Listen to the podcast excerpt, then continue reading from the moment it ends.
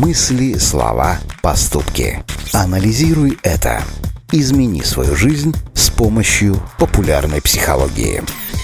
Как бы мы хорошо все не спланировали, всегда может возникнуть ситуация, когда наши планы попросту рухнут.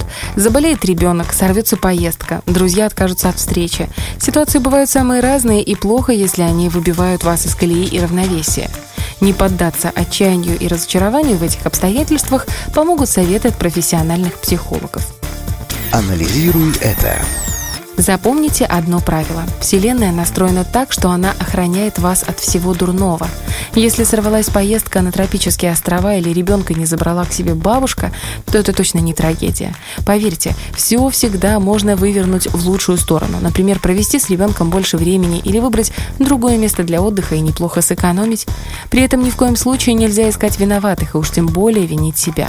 Попробуйте отпустить ситуацию. Что бы ни случилось, впредь вы станете умнее и постарайтесь избежать ненужных ошибок. Анализируй это.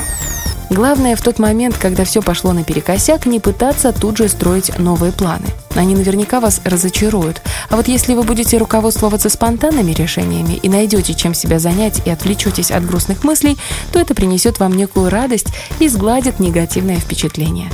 Не забывайте, что каждое разочарование – это лишь повод собраться и идти дальше с новыми силами и новыми знаниями.